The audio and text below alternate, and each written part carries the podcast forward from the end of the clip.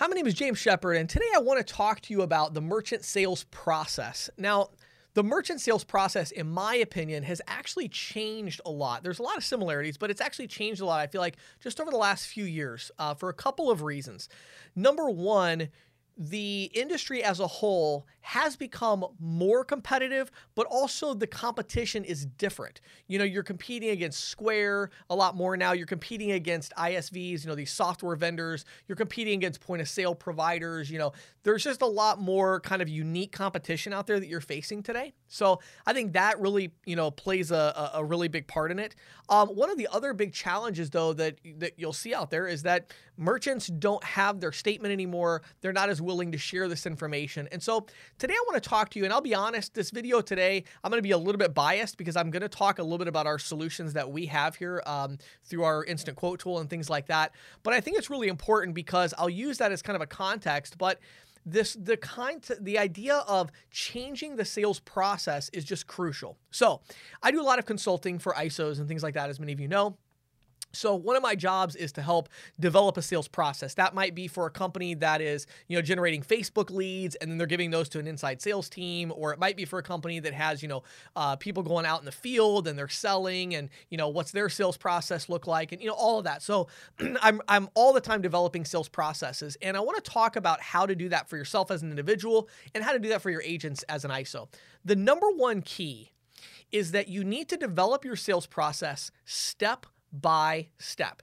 And you need to make sure that each step is well thought out and also that each step is realistic that you're what you're asking the merchant for is something that you if you were in their shoes that you would take the action you're asking them to take so when you're developing a sales process the way to think about it is not in terms of what are you going to do as the salesperson the sales process is really designing a step by step process of action steps that you want the merchant to take. Okay.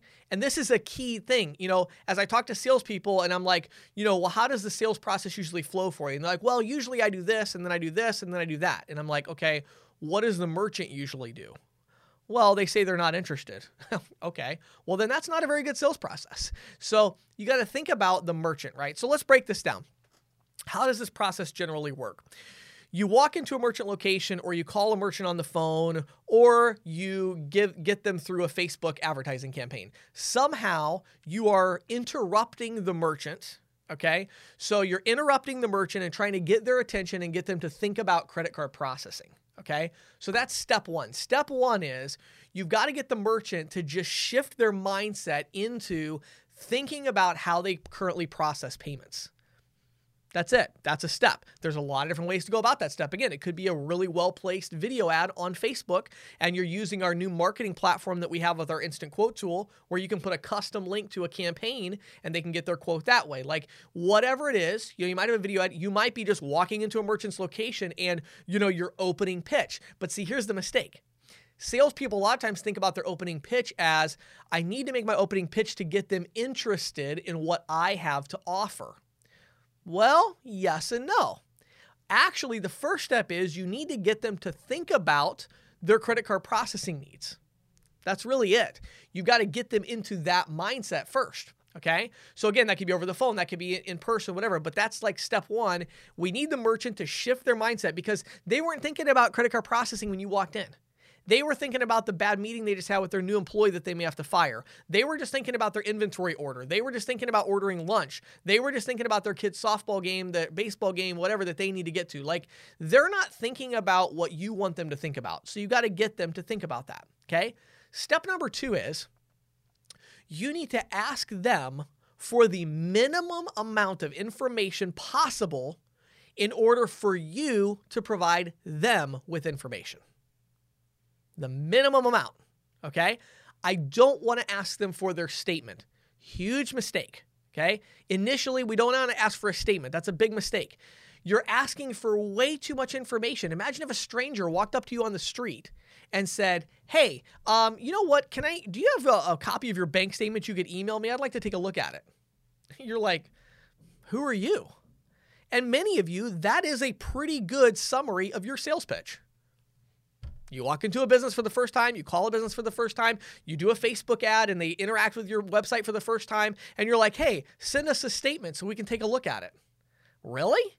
You're crazy. They're not going to do that. I mean, maybe one out of a, a, thousand will or one out of a hundred, but that's stupid. Why would you do that? Why not make a pitch that's like one out of three are going to do it or one out of two are going to do it, right?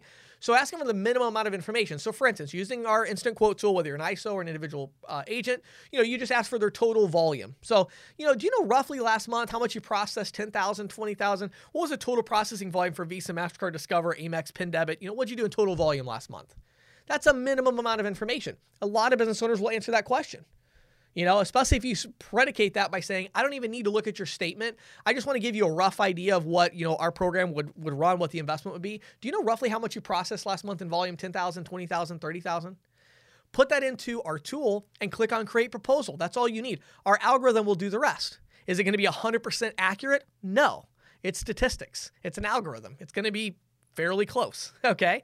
But it's going to tell them, hey, you know what? I can tell you that a, a rough estimate, you know, our what we would what you know the cost with us the investment if you go with us would only be $536 a month now do you know any idea like is that a little bit more a little less than what you paid last month See, now we're asking them questions. And so this next step is so you ask them the minimum amount so you can provide information to them. Here's what our fees would be. Let me email you a link to this proposal so you can see what the, you know, how our pricing breaks down, right? Like you're giving them information. Now you're asking for more. And so this middle stage of the process, this middle sales process is a back and forth where you get more and more information so you can share more and better information.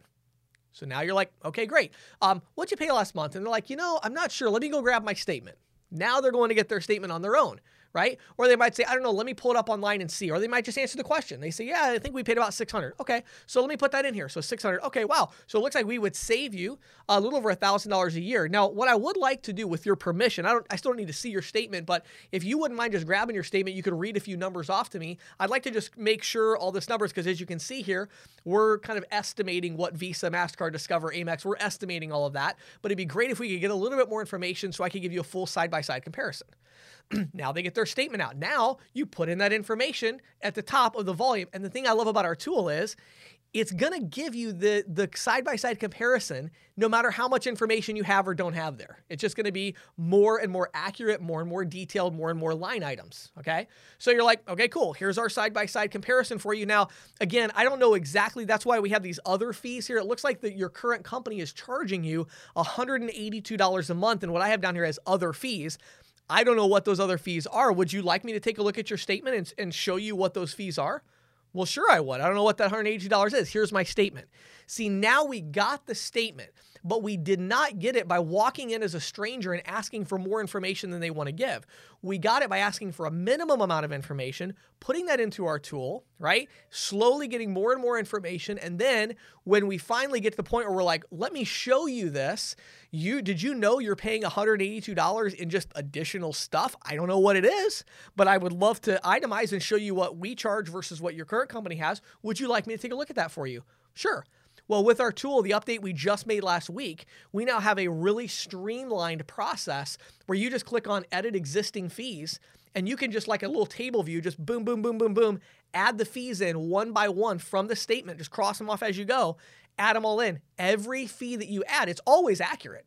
It's just that instead of it saying other fees, it now takes it out of other fees and starts to itemize it right? So it gets more, you're getting information, you're giving more and better information, right? So you're itemizing it, starting to look really, really good, right? Now, the last phase of the sales process is closing the sale, but that is so much easier once you've built up to it. The key to closing the sale, I've got so many videos on that. Just go look up Closing the Sale CC Sales Pro on YouTube, and you'll find so many videos, so many tactics of being assumptive and using the paperwork close and all these tactics. But the key thing I want you to take away from this today is if you want to sell merchant services in today's climate, in today's environment, in today's competitive marketplace, okay, you have to go step by step and think about what you want the merchant to do and you've got to reciprocate information. They give you a little bit of information, you give them information, and back and forth until you have everything you need to confidently close the sale. My name is James Shepard. I hope that you have an awesome day.